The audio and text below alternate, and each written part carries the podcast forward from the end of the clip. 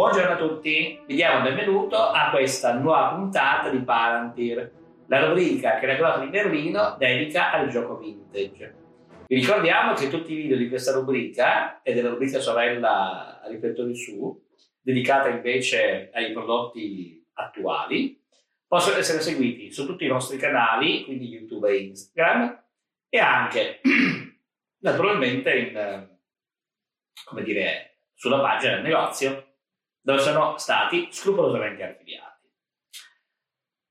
La puntata di oggi è dedicata a quello che è il secondo gioco di ruolo per, diciamo, longevità, popolarità e quantità di prodotti usciti della TSR, dopo la famiglia Dungeons Dragons, Advanced Dungeons Dragons. Parliamo naturalmente, eccolo qui alle mie spalle, di Marvel Super Heroes Marvel Super Heroes, come nome stesso fa chiaramente capire, è un gioco di ruolo su licenza ambientato nell'universo della Marvel Comics. Negli ultimi almeno 5-6 anni questo universo fantastico è arrivato a vertici di popolarità e conoscenza altissimi grazie all'enorme e per alcuni incredibile successo che hanno avuto tutti i film o quasi, tratti dal suo immenso universo di personaggi. Negli anni Ottanta, pur essendoci stati dei tentativi non riuscitissimi perché all'epoca la tecnologia non consentiva di fare veramente effetti speciali da supereroe,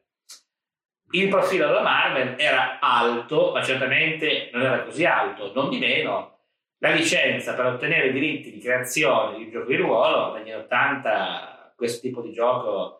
vive certamente la sua fase più popolare, è una battaglia che si scatena fra aziende come la TSR, naturalmente, la Steve Jackson Games, la Mayfair Games, perfino dalla Gran Bretagna la Games Workshop. A un certo punto tutti questi editori dichiareranno di avere in mano il contratto con i diritti per produrre il gioco di ruolo ufficiale dedicato ai supereroi Marvel. Games Workshop addirittura ha anche già pronto il gioco su cui puoi inserire gli elementi caratteristici dell'universo Marvel. Quando poi la TSR, ovviamente la ditta più grande, per cui in grado di pagare anticipi maggiori e anche di promettere tirature, quindi royalties molto consistenti, ha effettivamente in mano questo sospiratissimo contratto, tutti gli altri devono accontentarsi. La Stilico Games fa dei strumenti generici, Gurk Super fondamentalmente, Myfar Games si consola, tra virgolette, ottenendo una licenza per applicazioni di Heroes, role playing game, che sarà di fatto il concorrente principale dei Marvel Super Heroes. Per quanto riguarda naturalmente i supereroi brandizzati, saranno di ruolo molto conosciuti come Champions, per esempio, che invece saranno universali, generici e non potranno mai avere accesso ovviamente ai personaggi della Marvel o della DC, tanto per fare due esempi più conosciuti all'epoca. E infine Games Workshop, eh, per non sprecare tutto il lavoro di produzione, di creazione fatto, fa uscire un ruolo suo indipendente, Golden Heroes, che avrà una durata veramente molto limitata e che sparerà fondamentalmente senza lasciare, possiamo dire, alcuna, alcuna traccia. Mario Super Heroes esce per la prima volta nel 1986 e continuerà a essere pubblicato nella diciamo, sua versione della, TSR fino al 1993 e questo mostra appunto una grande longevità. I prodotti realizzati per Mario Superiore sono decine e decine. È diventato uno dei giochi di ruolo più collezionati, è sicuramente il gioco di ruolo più collezionato a livello supereroistico. La prima scatola che esce, la scatola gialla, che potete vedere alle mie spalle, è pensata esplicitamente e dichiaratamente per un pubblico che non ha mai, mai, mai praticato un gioco di ruolo. Si distingue per il suo elevatissimo grado di semplicità, per un percorso veramente passo passo, mano nella mano per eh, guidare i nuovi giocatori al concetto mirabolante di interpretare un supereroe. Nei manuali addirittura c'è Gomo Ragno che spiega alcune cose al lettore, aumentando, la l'intenzione questa, l'interesse e il coinvolgimento di chi sta provando questo gioco per la prima volta e infine è anche caratterizzato dal fatto di utilizzare la famosa tabella universale di risoluzione, che per la TSR rimane sempre qualcosa di straordinario. Avevano già introdotto un concetto simile, molto simile, in Conan, The Role Playing Game. La TSR è la prima ad aver declinato questa celebre personaggio in forma rulistica in Marvel Super su questo approccio acquista, diciamo, la sua pienezza complessiva. Si rivela essere molto adatto per un medium eh, colorato e fantastico come quello di Marvel e verrà comunque, diciamo, in qualche misura copiato o quantomeno influenzerà molti autori contemporanei e successivi. Scusate. La scatola non è particolarmente piena dal punto di vista, diciamo, meramente materiale, perché presenta il Battle Book, che è fondamentalmente quello, il primo che devono leggere i nuovi giocatori, sono solamente 16 pagine, quindi è veramente una cosina molto esile. Segue poi il Campaign Book di più significative 48 pagine e che è destinato naturalmente al Game Master c'è anche un'avventura pronta, Day of the Octopus, il giorno di Octopus, in cui naturalmente si deve affrontare l'omonimo super cattivo. C'è questa serie di personaggi già pronti, schede da ritagliare e da utilizzare, dei segnalini in cartoncino, che sono questi qui, per mostrare, come dire, chi si trova dove vicino a cosa per avviare i problemi soliti che io quando c'è un problema ero lontano. Quando c'è un'opportunità no no ero molto vicino. Con questa tabella c'è anche una mappa colorata. Questa cosa purtroppo ne è sprovvista su cui muovere fisicamente le pedine e quindi dare un qualche elemento di riferimento visivo che per chi non ha mai giocato gioco di ruolo certamente può essere, può essere molto utile. Come dicevo prima questo gioco di ruolo pur non essendo stato recensito in modo particolarmente positivo dalle riviste dell'epoca, che generalmente gli rimproverano mh, una eccessiva leggerezza di meccaniche e anche una tabella universale che a dette recensori spesso non è chiara nel dare, come dire, un risultato utilizzabile, comunque si vende tantissimo. Questa è un'edizione la scatola gialla, viene poi seguita da una seconda versione che esce nel 1986, prego, la scatola gialla dell'84, quindi antecedente a quello del Barbaro. Dicevo, questa versione advanced, che è più ben inteso, siamo sempre a un livello molto semplice, più sofisticata, più organizzata, rivolta a un pubblico leggermente più esperto, viene pubblicato nell'86, è perfettamente compatibile con la versione 84, per cui i moltissimi supplementi che vengono pubblicati saranno utilizzabili sia con una versione sia con l'altra versione senza alcun, uh, senza alcun problema. Oltre al materiale per i giochi di ruolo, la TSR farà uscire anche una collana di libri game chiamata naturalmente Marvel Super Heroes non è una cosa lunghissima, se ve la ricordo ha fatto una decina di titoli, non di più. Comunque, sono libri game in cui un personaggio Marvel, Uomo Ragno, Wolverine, Doctor Strange, sono protagonisti di questo romanzo interattivo. Un altro elemento che contribuisce a mantenere vivo l'interesse per il gioco e che dimostra anche il grande interesse che il gioco ha riscosso è una rubrica che si chiama Marvel File, che appare all'interno di Dragon Magazine e che si occupa di presentare, ad esempio, personaggi nuovi, nuovi in riferimento chiaramente al materiale di gioco disponibile nel momento in cui l'articolo esce, gadget, tecnologia, piccole ambientazioni, consigli e quant'altro, diventando evidentemente popolare perché questa rubrica fondamentalmente continuerà fino a quando il gioco continua a essere, a essere pubblicato. Va anche ricordato che la TSR produsse delle scatole di miniature in scala 25 mm dedicate proprio a Marvel Super Heroes. Le miniature non sono state scolpite particolarmente bene, per adesso la TSR non è che ottenne molta fortuna, benché fosse il colosso indiscusso in questo periodo, nello scolpire e nel produrre le sue miniature. Non di meno sono oggetti abbastanza ricercati perché ovviamente hanno interesse non solamente per chi è appassionato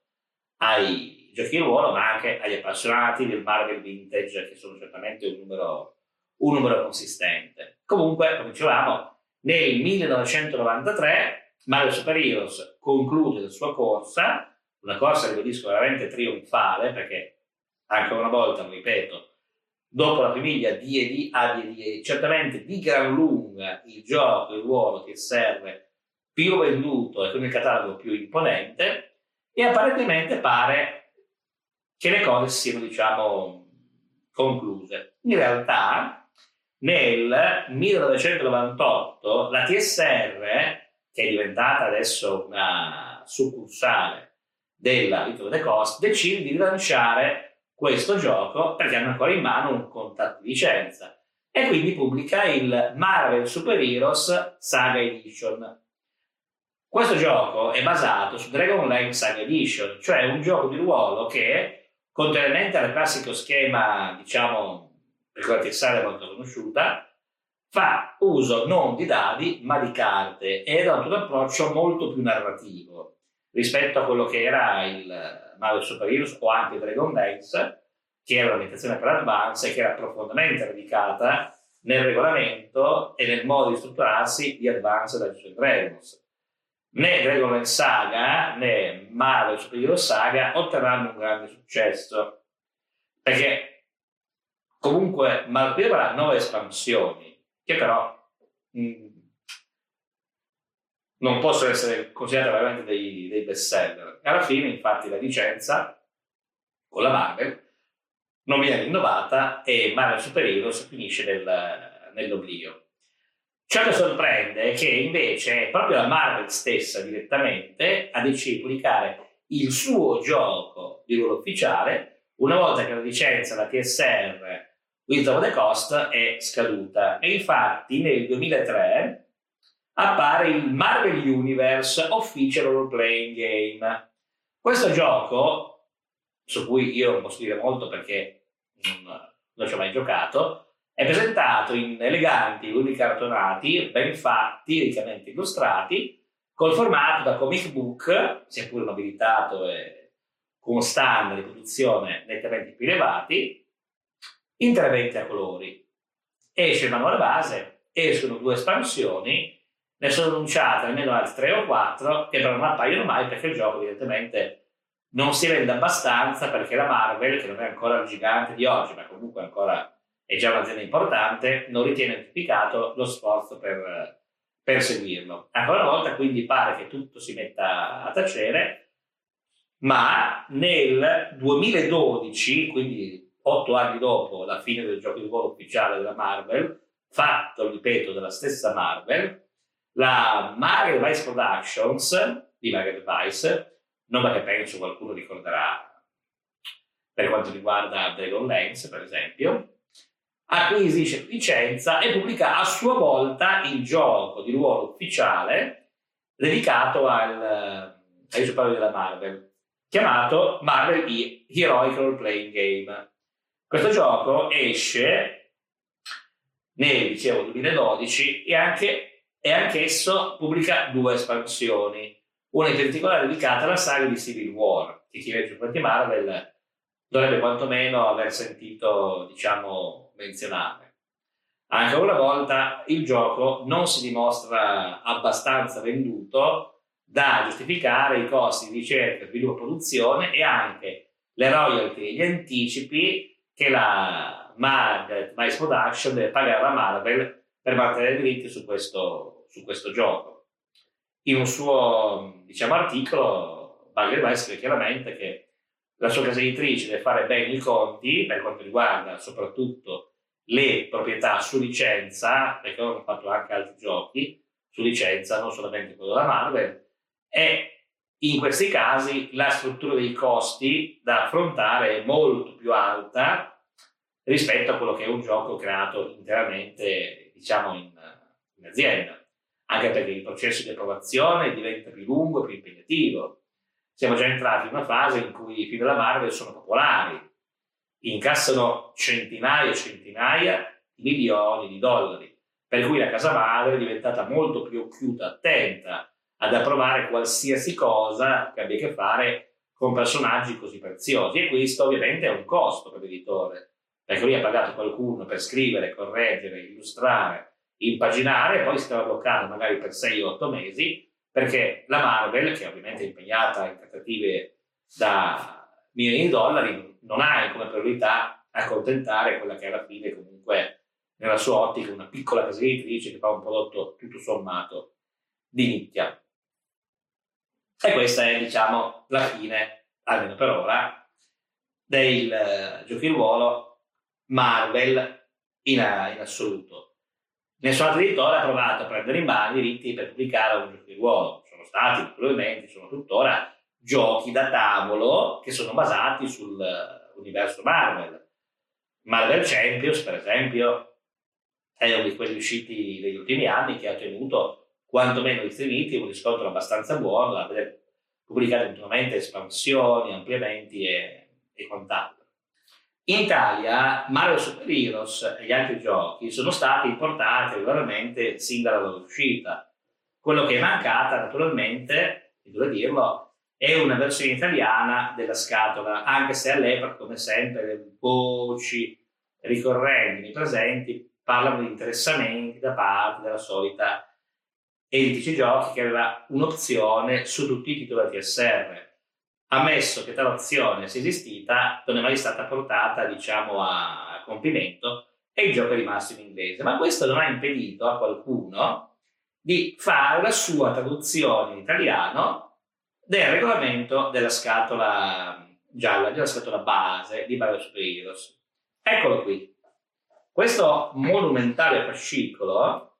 è il gioco dei supereroi Marvel, traduzione Marvel Super Heroes o Play Game della TSR. Questa traduzione è stata fatta in un modo molto attento, molto accurato, contrariamente a quello che spesso accadeva. Per esempio, il fascicolo non ha solamente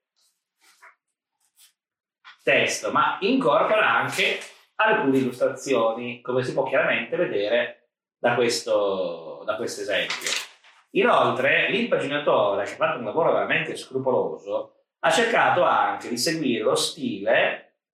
e le spiegazioni presenti nel volume per garantire la massima, per quanto possibile,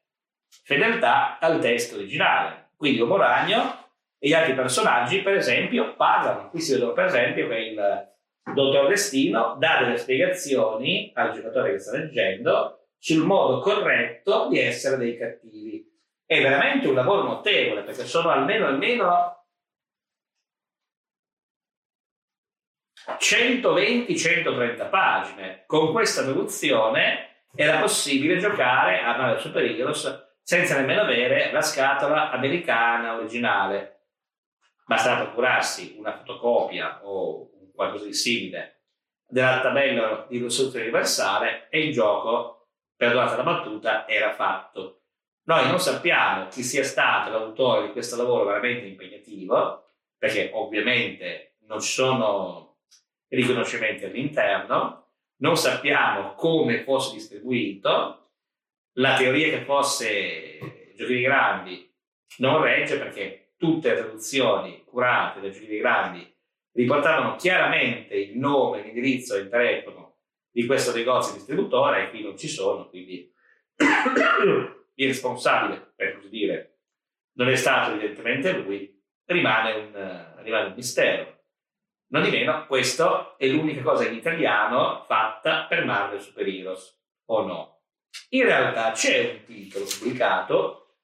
ufficialmente legato a Marvel Super Heroes, cioè il primo libro game che ha come protagonista del Moragno, della collana TSR. Questo libro game viene pubblicato dalla gara editoriale, da lì menzionata diverse volte come editore italiano della collana TSR di libro game Endless Quest, col titolo Tenebre sulla città. Questo libro è stato distribuito, come già capitava con eh, la collana Avventure Infinite, nome scelto per eh, tradurre in italiano Endless Quest, soprattutto in edicola, ed ne uscì uno solo di questa collana, dopodiché la Gardner evidentemente o smise la pubblicazione per scarso riscontro o fu vittima di quei problemi economici che la portarono a chiusura e non si vede niente altro. Questo libro è abbastanza raro, non straordinariamente raro. Negli anni scorsi trovarne uno è veramente molto difficile. Negli ultimi tempi è apparso con maggiore frequenza e tende ad andare intorno penso ai 30-40 euro, non di più, insomma. Per cui tutto sommato la situazione è abbastanza buona per avere un esemplare senza pagare una cifra particolarmente elevata. Vogliamo poi anche ricordare il fatto che c'è un altro piccolo collegamento tra Marvel Super Heroes e l'Italia, perché nel 2019 Luca Domisen Games invita a Luca, naturalmente, Jeff Grubb, Jeff Grubb è l'autore, tra tante altre cose, di Marvel Super Heroes e di conseguenza diciamo, può finalmente essere incontrato di persona dai fan italiani. Io ricordo che andai a portare a firmare i manuali del gioco. Qui possiamo vedere appunto, eccolo qua, la film di Jeff Grubb eh, con dedica a Lucca 2019, benché lui fosse specialmente conosciuto per il lavoro su Advanced Dungeons and Dragons, anche altri facevano la fila con me allo stand di modi diversi che avevano collaborato e pagato in parte le spese per il suo arrivo, portavano materiale legato a Mario Super. Quando lui vide il gioco si mostrò contento, si parlò qualche minuto, perché probabilmente c'era la coda, non si poteva fare, diciamo, monopolizzare l'autore quando altre persone giustamente attendevano il turno per l'autografo. E lui si mostrò di essere molto contento Confermò che il gioco aveva ancora tantissimi appassionati che avevano creato anche una versione, diciamo, open source che estraeva il regolamento, eliminando per motivi di copyright ogni riferimento alla Marvel, che girava su rete e che quindi era, diciamo, contento e anche un po' spinto del fatto che un gioco da lui creato così tanti anni prima, vi ricordo che la scatola gialla è uscita nel 1984, avesse ancora un seguito tutto sommato così ampio, abbastanza, lui diceva, da oscurare tutti gli altri giochi usciti successivamente, anche se naturalmente il gioco, il suo periodo si è congelato sulla Marvel nel periodo che va dall'84 al 93. Quello che accade dopo, ovviamente, il gioco non poteva più, più seguire. Dal punto di vista collezionistico, Barrow Spears è ancora un gioco richiesto non arriva a cifre particolarmente elevate, però comunque sono cifre consistenti. Diciamo che una scatola gialla completa, completa vuol dire con tutte le pedine, con la mappa di combattimento, con tutte le carte, i personaggi, e non solamente con i manuali, ha un valore che oscilla fra i 40 e i 50 euro, se è tenuto bene. La versione advanced, che probabilmente hanno tirato un numero di copie più basso, spunta intorno ai 10-20 euro in più per quanto riguarda i supplementi è impossibile realisticamente fare una, fare una media. Questo gioco ne ha pubblicati veramente tantissimi e i prezzi vanno da 10 euro fino a 80, 90, anche 100 euro. Per quanto riguarda i prodotti più, più di nicchia, più particolari, usciti verso la fine della, diciamo, della corsa e quindi hanno stampati in una quantità di copie più limitata. È anche interessante notare che il gioco non è stato tradotto in italiano, ma è stato tradotto in francese e in tedesco dallo stesso editore, cioè dalla Schmidt. Vi facciamo vedere, perché magari qualcuno è curioso di questo tipo di, di innovazione, una scatola della versione in tedesco di Marvel Super Heroes, pubblicata appunto dalla Schmidt. È una versione fedele, con una scatola che è ben più solida di quella TSR originale, di quello che è il gioco pubblicato negli Stati Uniti. Un vero peccato che in italiano la Schmidt, che aveva una succursale italiana, sia ben guardata dal tentare di pubblicarlo a sua volta nella nostra lingua. Un'altra cosa che voglio menzionare è che, benché in italiano Marvel Super Heroes non sia mai pubblicato, ci fu qualcuno che tentò comunque di pubblicare in italiano